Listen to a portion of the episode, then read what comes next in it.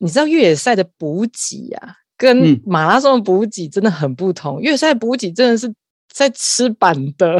对啊，就像舒服越野跑完，还有一整只烤猪让你吃，烤大猪让大家吃，然后烤乳猪，啤酒喝到饱。嗯、对，这个补给我相信对很多人来说也是一种魅力，你知道吗？因为你在最饥饿的时候，有那么多的美食可以吃。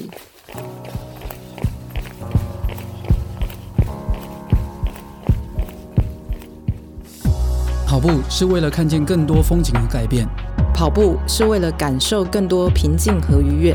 不管你是为了什么而开始，加入我们，先跑再说。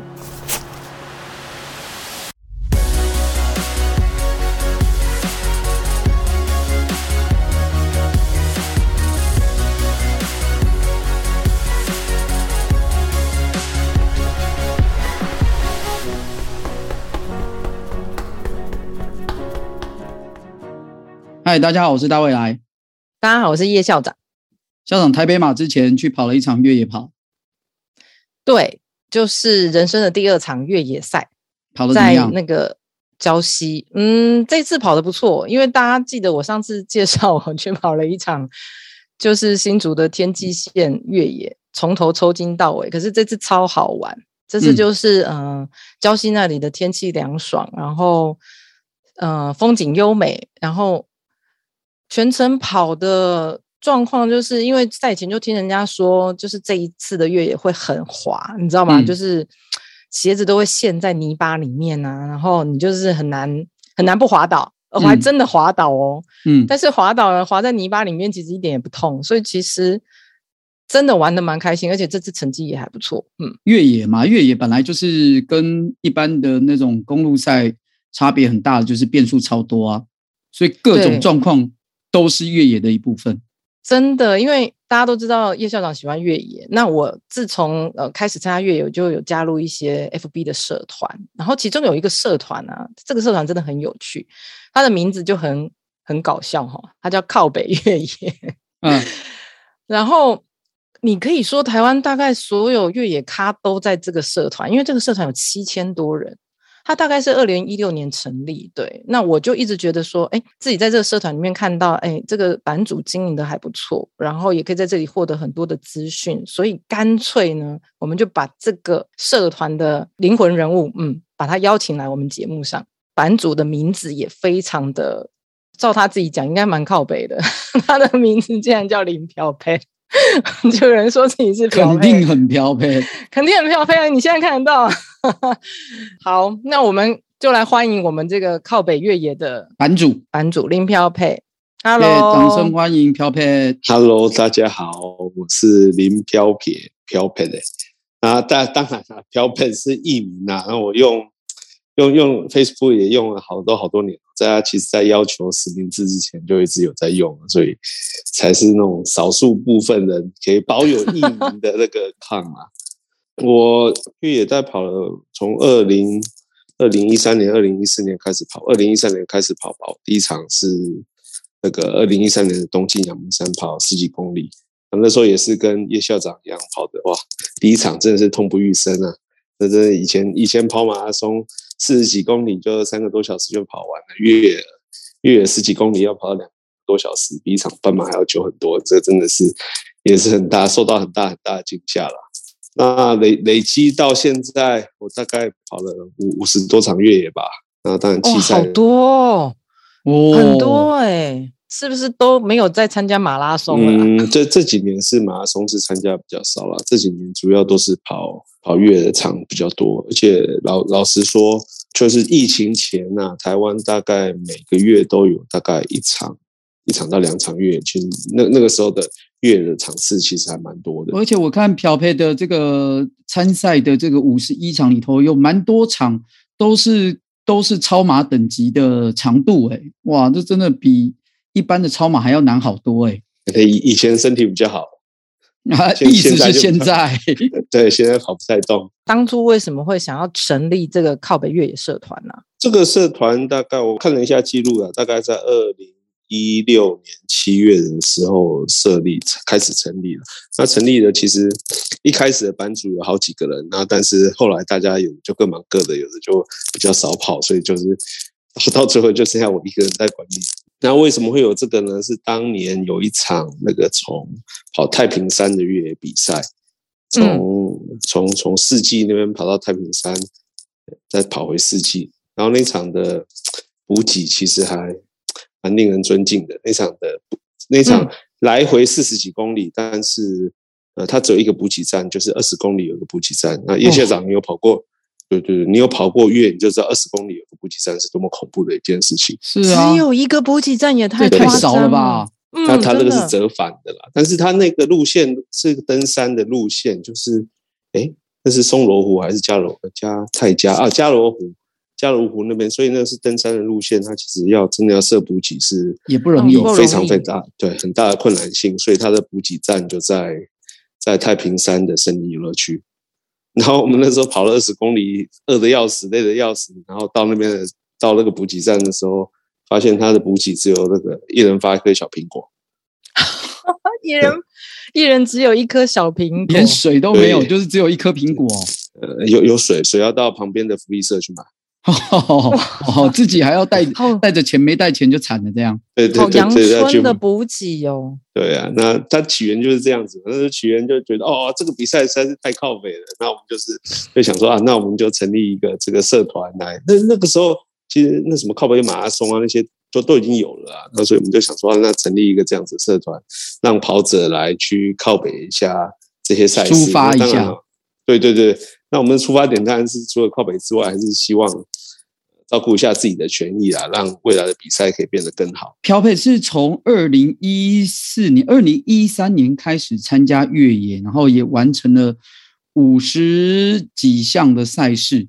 那你自己认为，呃，你参加的比赛怎么样的状况，你才会把它定义成越野赛？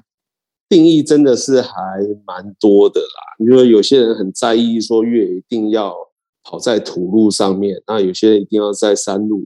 然后，如果你以最严苛的定义来讲的话，你就是如果有铺面超过百分之多少的话，就不能算越野。那铺面的话，其实你延伸解读也可以是说，就是那种产业道路啊、楼梯那种，都是那种那些都可能算铺面。嗯，对对对对对对。所以后来我就不是很在意这个定义的问题啦。就简单来讲，我会觉得是说。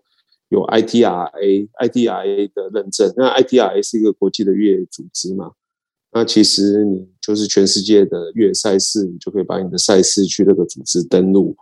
那登录了之后，它就可以在，就是有点像那个打那个打打手游一样啊，就是什么几点打怪升级这样子。嗯嗯嗯。它它是有个认证的制度，然后每个跑者他会给你一个，给给你一个叫他们叫 PI 啦，Performance Index。就是会看你，你这个跑者在全世界所有越野跑者里面的相对表现，所以我现在的定义就很宽啊，就是说，你狭义的话，就是你有 I ITRA 这个组织的认证的比赛就是越野，那台湾这个这有认证的比赛也很多啊，嗯，所以所以其实你不会说没有这个跑了，然后广义的话说，你宣称越野就是越野，因为有时候 花花精神跟人家讨论这个定义的问题很讨厌。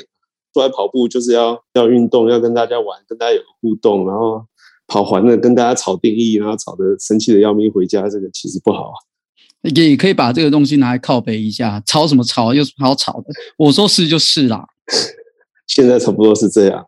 刚刚讲到那个 ITR，就想到我上次那个新竹五峰乡天际线，我就有一点呢、欸，因为后来我就去登录那个网站，然后后来就发现，哎，自己上面真的有一点得到了这个分数。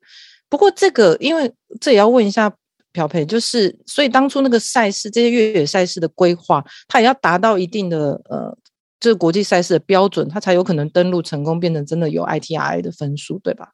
对对，他要看爬升，然后看看那个铺面的比例啦，然后理论上铺面比例不能超过百分之二十啊。那所以他们一般来讲都是用那个地图的图资去判断说这个月比例够不够。那如果用地图的图资，你讲穿了台湾的台湾的那个道路种类很多元嘛，就是 什么农路啊、林道啊、产业道路啊，在地图上有的有的没有，这个到底算不算越野？其实这个这个这个争议很大了。一般的赛事去申请 ITRA 的认证，会不会相对的就比较没有那么难？就我的了解，就主办单位你要去开一个赛事的一个 account，然后他也 ITI 有有主办单位的会费嘛，那就把图示 upload 上去，然后嗯就是就 GPS 档 upload 上去，然后看你要设几个补给站 upload 上去，然后他们可能就有层次会分析这些东西，然后告诉你说你这个是属于几点的赛事嘛，那一般。二十多公里带一点啊，然后三四十公里带两点，然后六十到八十四点，一百以上是五点，大概是这样子的，这样子来算。嗯嗯嗯，那漂培现在几点？哦，他好像很多哎、欸，应该不少啦。那点数是干嘛的？点数它其实是可以越级打怪用的。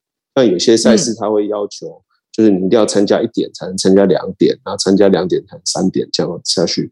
那有些比较难的赛事或者是很比较 popular 的赛事，他可能甚至要求你说：“哦，你要你要有什么三场五点才能来跑五点的赛事，类似这样子的东西。”其实这种点数也是一种审核，也就是说，其实如果那个难度你能够拿到，你来参加另外一个嗯升比较难的，他也比较确认说你有这个条件可以参加，要不然其实也有一点危险，对吧？对对。诶，那问一下朴佩你。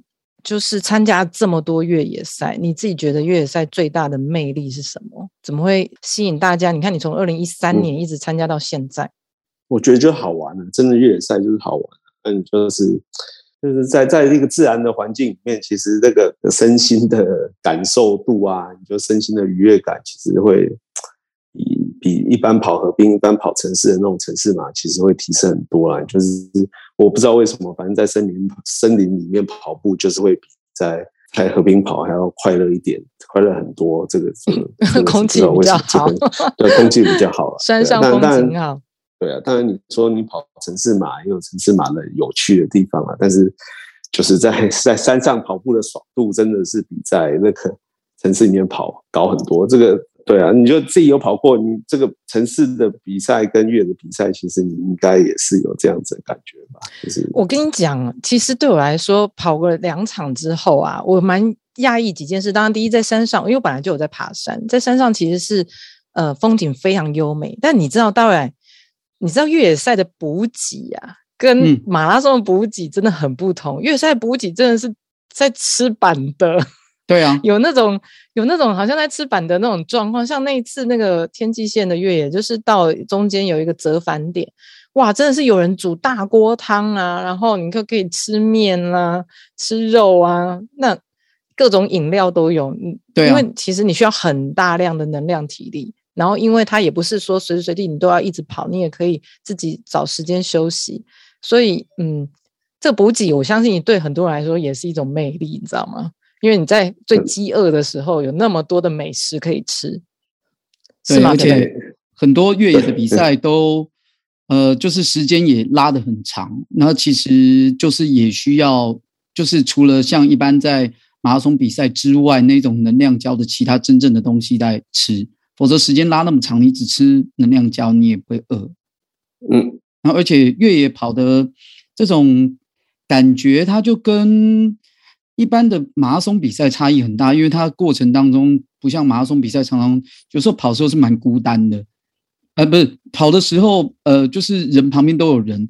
越野其实有时候常常跑一跑旁边没人，所以其实你能看到人都还蛮开心的，我会跟着他一起，然后所以大家吃饭的时候一起在那边休息，在那边吃吃便当啊，在那边聊天啊，我觉得那个都是很多人很喜欢跑越野的的原因之一。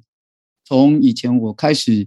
不管是骑越野脚踏车，或者是就是去越野跑，我真的觉得后来在后期，不管是跑步或是骑车的部分，到后期我都是变成以越野为主的原因，是因为我觉得真的就像是朴培说的那个感觉是真的比较有趣。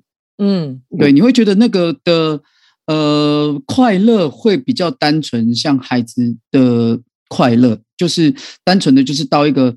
呃，可以自由奔跑的地方啊，然后没有什么限制啊，无所谓的跑啊，然后而且到了荒郊野外也比较开心啊，然后你也不会说很在乎成绩啊，反正你就到了就好这样子。对，我就也觉得就是这种说不上来的魅力啊，就是真的是去去玩，因为我像就算在山上，我那时候滑倒，我都觉得自己都觉得很好笑，也不会 care 说到底被人家看到会怎样。但你想想看，我们马拉松，哇，真的是全力以赴，然后成绩像这次台北马。全部的人，然后集中精神，专注着往前跑，那种追求那种冲线的那种，就是这一份，就是为了成绩，然后拼下去。但在山上，其实真的，一旦你真的觉得不舒服、抽筋了，那你就干脆慢慢走吧。甚至我看到有人还带着小孩，你知道吗？这就很多场越野赛都是背着小孩，然后去爬山。本来可能是越野，后来变成爬山，然后一起进终点，就。你会觉得好像大家好像一群人去参加一场嘉年华，这也是我觉得越野很好玩的地方。哎，讲到这个，我想问一下朴佩，你就是参加过那么多国内外赛事，可不可以分享一场印象最深刻？像台湾就嘉明湖越野啊，你你爬山的你知道吗？那个嘉明湖其实几很多年前有有一场越野比赛，它是从那个那什么向阳开始跑，跑到嘉明湖折返再回来，嗯、然后就办了那么一次。哦，就是其实其实还蛮期待能够这个路线能能再重现一次啦，因为这个真的蛮难得，而且这个路我觉得相对来讲，嘉明湖算是算是相对好跑、相对好走的一个路线，也相对蛮很安全啊。上面好几个山屋，你真的要设补给，要设呃要有医护在那边帮，可能有需要的跑者，其实也也不是那么困难啊。嘉明湖本来在爬山就非常非常受欢迎嘞、欸，对，我不知道他曾经办过越野，嗯，他办过一届。那是多久以前的事呢？那应该是二零一四年啊。其实那一场比赛就是我一开始刚开始跑越野的时候跑的比赛啊。其实那时候跑那场也蛮有趣的啊。那个时候还不知道什么是头灯，然后也穿了一双不怎么样，就是那个底很薄的那种越野鞋在跑嘉明湖那场。其实回忆回忆还蛮多的啦。就是真的是从什么都没有，那个是也算是台湾那时候的草创时期啦。所以是真的。那后来这一条这个比赛后来没有再继续办的原因是什么？哎，那时候台湾的台湾的山要你要爬山，还是有一些什么入山证啊这些问题，而且台湾的这个单位这些主管单位相对保守啦，他们会认为说什么三千公尺以上的风险会相对高，什么这一类的吧。嗯，所以要拿拿这个路权，其实也不是那么简单，然后也是怕影响登山客的权益，也是一个考量的点。嗯，我觉得这也是有可能。不过我们在百岳上真的还是有看到在百岳上面跑步的人，真的蛮厉害的。嗯，那除了嘉明湖这一场呢，朴沛还有觉得哪一些国内的主要赛事，你觉得是真的也办得不错，让你印象深刻的？嗯，老老实说，我会觉得现在就是有比赛就要去报了，因为现在世 事多变化，哦、对你也不知道这一场比赛是不是。什么最后一最后一场，这一年最后一次，你就有有比赛就好好跑啊。然后，但是你疫情之前，其实台湾品质很不错的比赛，就是或者主办单位其实蛮多的啦。像跑山兽，就是他们的几个几个经典赛事也都不错啊。什么呃丛林越野啊，什么后花园越野、野兽山径啊、猫空啊，然后普里的福尔摩沙，这些都是很好的比赛啊。然后在疫情之前，普里的福尔摩沙的外国跑者甚至甚至比台湾人多。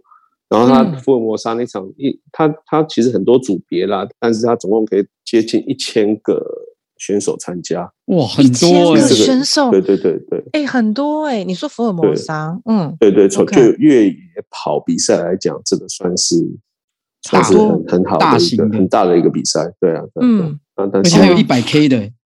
对这几年的比赛，这这就是就有疫情之后就没有，因为外国选手进不来这样。嗯，然后后来今年疫情，就去年疫情又比较严重，就就大概就没有了，就没有再续办了。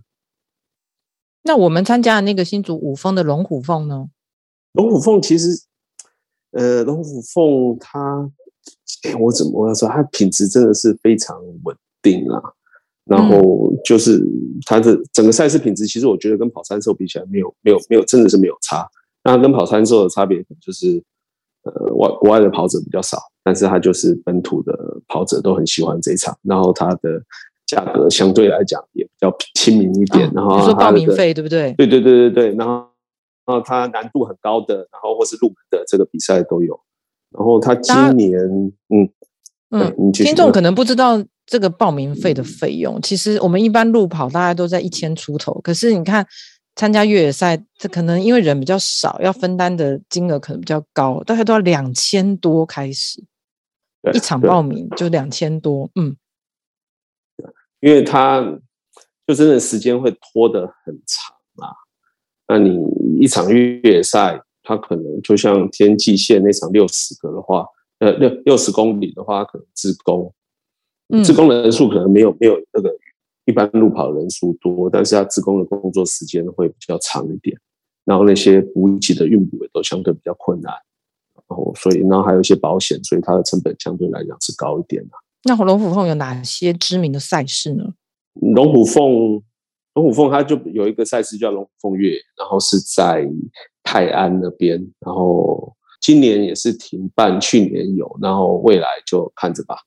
然后再就是龙飞凤是九月的，然后它是也是在苗栗那边的苗栗三湾，它是十几公里、二十公里，它算比较入门的赛事。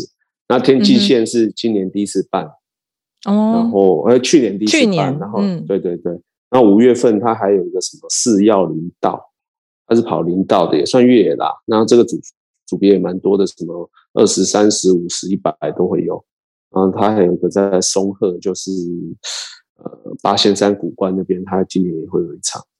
这两场其实我们现在正在讲的都在报名中，哎，对吧？对对对，嗯，对，呃，是要我们有团报啊，可以来参加。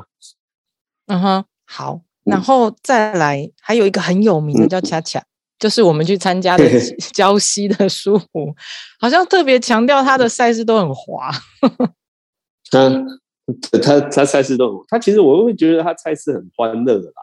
他菜他的、嗯、他的主打就是欢乐啊。然后什么，就像舒服月跑完还有一整只烤猪让你吃，烤大猪让大家吃，然后烤乳猪，啤酒喝到饱，嗯、对，然后什么猪肉吃到饱。其实这个是真的，就是也这他他其实就是这个欢乐的氛围啦，让很多人都很喜欢。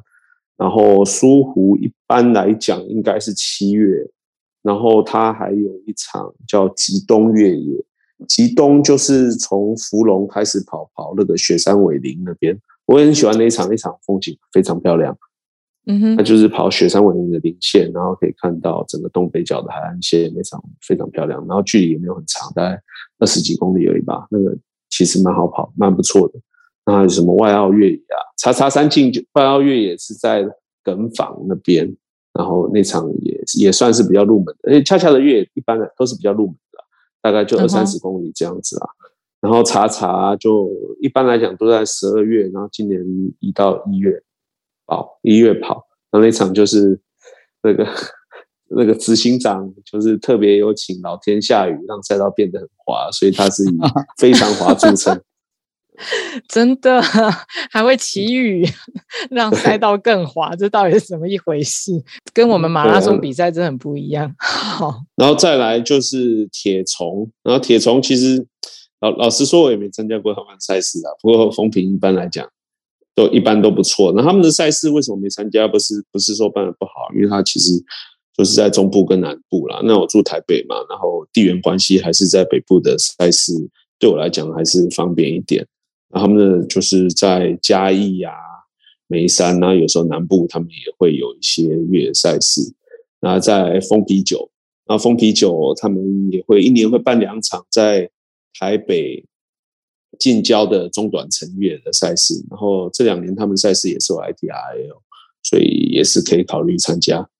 那三零两喝啤酒吗？都因为叫丰啤酒，对，他们叫丰啤酒。嗯对，其实一开始我也在那边看说，这个到底是在干嘛？为什么有主办单位叫丰啤酒？那真的还蛮有趣的。嗯，那再来就三羚羊，然后三羚羊是一个新成立的一个单位啦。然后它的后面的灵魂人物是简志光光哥，然后这也是在运动圈、三铁圈都都认识的人啊。然后他今年开始自己进来办比赛，也蛮有勇气的。那、嗯、因为他本身是桃园人嘛，所以他的根据地。会是在桃园，然后除了这一次在福源山、龟山这边办的比赛之外，他以后听说了还是什么在桃园的虎头山啊、桃园的石门水库也是会有比赛。嗯、其实也都是那这样蛮亲民的啊，就是在北部的人都蛮方便参加的。嗯，对对对。然后呃，七兰越越野这个大家都知道，这个是靠北越野最爱的赛事。因为除了今年好像办的好像真的很好之外，前几年好像都有一些蛮有趣的情况发生，什么 水不够喝啊，最好的素材这样。对对对对，靠北之友啊，那时候大大家是这样说。靠北之友是。哎，去年的七兰越野，我看到他们有直播哎、欸。哦，对啊，对啊，很棒，好专业、哦。反正这一届真的是办的不错啦。然后最后呢，就是国境之南的赛事啊，这个 Xterra，对，Xterra 最有名了。对对，这个跑在国家公园里面，其实是真的是另外一番感受了。然后垦丁这个地方大家都很熟，然后我们这些我们在台湾长大了，其实垦丁一直都是。怎么讲？很很有很有记忆、很有回忆的一个地方嘛。什么在北部的一定什么垦丁的毕业旅行啊，然后在台湾读书的一定夜冲垦丁，这个这个回忆都满满。后真的在跑 Xterra 之前，我就想说，哎，肯定就只有垦丁大街。然后老实说，我真的也好多好多年没有去垦丁了。真的是 Xterra 开始办了之后，我才又把垦丁放到我固定的旅游行程，而且是。西家带眷，就我老婆小孩一起会去啦，因为我我跑我的步，然后他的比赛也不是太长嘛，然后他们可以在终点等我，然后终点他们有办很多那些亲子的活动啊，像小朋友骑 push bike 那就很有趣啊。其实真的是一个办得非常好的一个比赛了，然后国际规格也很高的一个比赛，然后大人小孩都可以玩，然后真的可以感受到什么叫做垦丁国家公园啊，没有 Xterra 之前。对我来讲，垦丁国家公园是夜市。它有 Xterra 之后，我才知道垦丁国家公园真的是有公园。真的，真的，因为我有参加第一届的 Xterra 的三铁赛，然后所以骑车、跑步都有参加。然后在里头，真的就像是朴培刚才说的，就是那个时候你才是真正了解这个地方的时候。否则，真的你对垦丁的记忆永远就是啊，垦丁大街啊，不然顶多就是那些。啊，可能起双塔，有个鹅銮鼻灯塔啊，嗯、或是怎么样的？对，就是很你你不曾进去，因为那个进去，他那个没有申请，你也你也进不去啊。而且很漂亮，真的很漂亮。那个对门马罗山那个真的很漂亮，门马罗山真的。对哇，被你们这样一讲，我没报名，真的是不应该。因为你因为门门马罗山它比较像是呃，它比较不像是就是我们一般的山林的越野，它比较像是。呃，有点像擎天岗那种感觉，就是大草坪，然后你就会骑在那种大草坪上，然后骑骑骑，然后跑步的时候就比跑步就比较像在呃跑步也有一点不太像在山里，因为你会跑在溪上，你会一直就跑过溪跑过溪，然后跑过水跑过溪跑过石头这样子，嗯。所以地貌其实非常多元，这对对对，这其实也是台湾的越野的特色，对不对？因为我觉得自从有爬过百越之后，就觉得其实台湾的高山非常陡峭。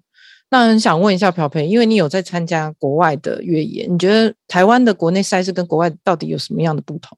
我我觉得最大的地貌一定不同啊。然后，因为台湾的山势一般来讲都会比较陡峭一点。所以就是会很多陡上陡下、陡上陡下、陡上陡下的东西。然后国外的越野的话，就是真的都直上直下，就不啰嗦的，就是上坡就给十公里上坡，下坡就给十公里下坡这样子。哇！所以其实这个跑起来跟在台湾跑很不一样。然后对我们来讲，国外的技术地形，因为我们跑的都是大比赛啦，不会去找那种特别难或特别奇巧的那种比赛去。跑了，那种大比赛，它都其实没有没有什么技术地形啊。那台湾那种什么很滑的啊，然后什么树根很多的那些，在其实，在国外都不太会 看到。比较少见吗？对对，都不太呃，看地方嘛。因为我们跑，我跑，其实我跑了去了三场，跑了三场欧洲的，然后欧洲的欧洲的山其实就像台湾百岳那样子啊，就是跟什么石石呃花岗岩那样子的地形啊，或者是冰河的地形，其实那都很干，很好跑。但是台湾，我们台湾的越野都在郊山居多，中级山。其实这些地方又夏天非常热，然后下雨的潮湿，截然不同。跟百岳上面，就是你讲欧洲的地形，真的差很多，比较难，对吧？可以这样说吗？嗯，可以了，就是会不一样，难难的地方会不一样啊。按个人的经验啊，台湾跑者去去跑欧洲的赛事，其实很吃亏。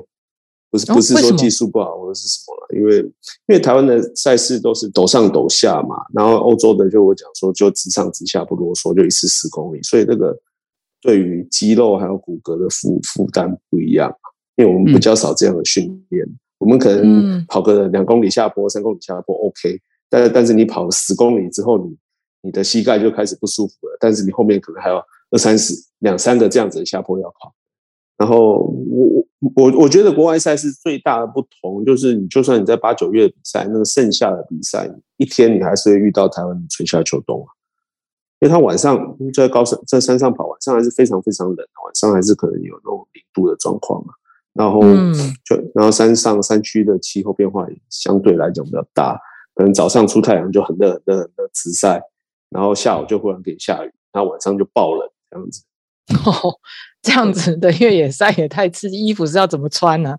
那所以强制装备一定要带足啊。他其实国外的比赛都会要求你，就是除了一般跑衣之外，可能还要带一件保暖的中层衣，然后防水的外套。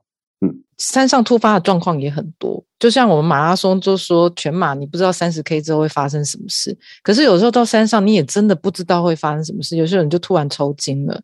那平路的话，你要随时呃撤退很简单，可是，在高山上你要撤退，那可能是十公里外的事情，然后也没有人能救你，所以我觉得就是呃很多的准备需要齐全，然后也要就是呃要有基本的，就像你说的，要基本看路的能力。诶，那朴佩，你觉得就是新手要怎么去选择这些越野赛事？我觉得最简单就来靠北越野问一下就好了。我觉得刚才我讲那个叉叉三进的那个答复就非常非常的经典。这样子问一轮之后，你就大概知道你这个比赛值不值得你报名。报名之后，你要预期什么样子的情况会发生？这个我觉得这个跑友都很乐意分享啊。听众朋友，如果想要尝试参加越野赛的话，欢迎来到靠北越野，加入靠北越野，然后就在这边直接提问，大家都很乐意分享说啊，这个不用了，这个不要参加哦，这个要要要要。这个一定要参加，对对对对对。不过我们一般来讲还是以推坑为主啦，就是就算是七 七栏，我们还是非常鼓励大家去参加。对，没有比较，没有伤害，所以一定要来参加过，你才知道什么叫做好，什么叫做坏。这样，那朴培，你觉得越野的跑步这个运动在台湾，你觉得这观察这几年来，你觉得有没有什么变化？我觉得台湾这几年赛事的品质真的变得非常非常的好啊。其实你说甚至超乎国际水准，真的。都都有过之而无不及啦，就是因为早期的台湾就是办越野，其实很简单呐、啊，就是路线画一下，然后开始报名，大家就会去跑了。然后现在除了画路线之外，然后路标也都做得很清楚，标示也很清楚，然后这个呃赛道的准备也做得很好啊，然后那个补给也都呃 就是蛮多是不是每一场都是这样子啊，但是至少在中规中矩，不会不会让你饿到啦。然后我觉得台湾的赛事的品质真的是有明显的提升，然后短距离的赛事变得很多，而且参加的人也多。但是所谓的短距离是指几公里啊？我我会觉得就是大概二十二十二十多三十公里以下吧，大概一点两点的赛事啊。哇塞，三十公里以下，好，我还没有三十公里的经验。所以，所以朴佩说啊，如果要来参加这个赛事，嗯、你起码要有全马的体能才行。有，现在有全马的体能了，所以下一场我可以来准备挑战三十公里。可以啊，可以啊，跑了就知道。对，跑了就，就是被推坑呢、啊。嗯、反正就当做去尝试去玩嘛。你这样我很好奇，朴佩，因为你经营这个社团，现在有七千多人。你当初刚经营的时候，第一年有多少人？嘿，我没有算，应应该也是三十七一一两千个就了不起了吧？只是这这几年成长是真的快，好像真的是。过了三千之后就就很快，因为我看朴培他其实经营这个社团，因为我加入这个社团一段时间了，就是他真的蛮厉害。因为像他呃，刚好去年底他就办了一个年终抽奖活动，然后反应就很热络，真的是每个人都会去留言说他去年参加过最精彩的赛事是什么，最靠北的赛事是什么。然后我后来发现他，因为他刚好呃，就又上传了一个他做了一个白野人奖牌，就是你参加越野赛一百场。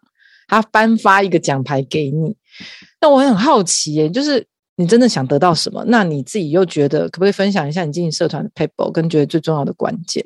嗯，想想得到什么倒是没有啦。其实就因为因为社团其实也是一个社群嘛，就是交朋友，然后跟大家互动啊。然后其实很很多在那个社团里面的人，其实在在赛道上面都会打招呼啊。虽然可能叫不出名字，然后但是都当然都直接叫我靠北，所以有时候很讨厌呐。就是那个靠北的又来，就是有时候我在赛道上一路上被被人家叫了三四次靠北，我也不知道我到底招谁惹谁，好像一路都被人家骂一样。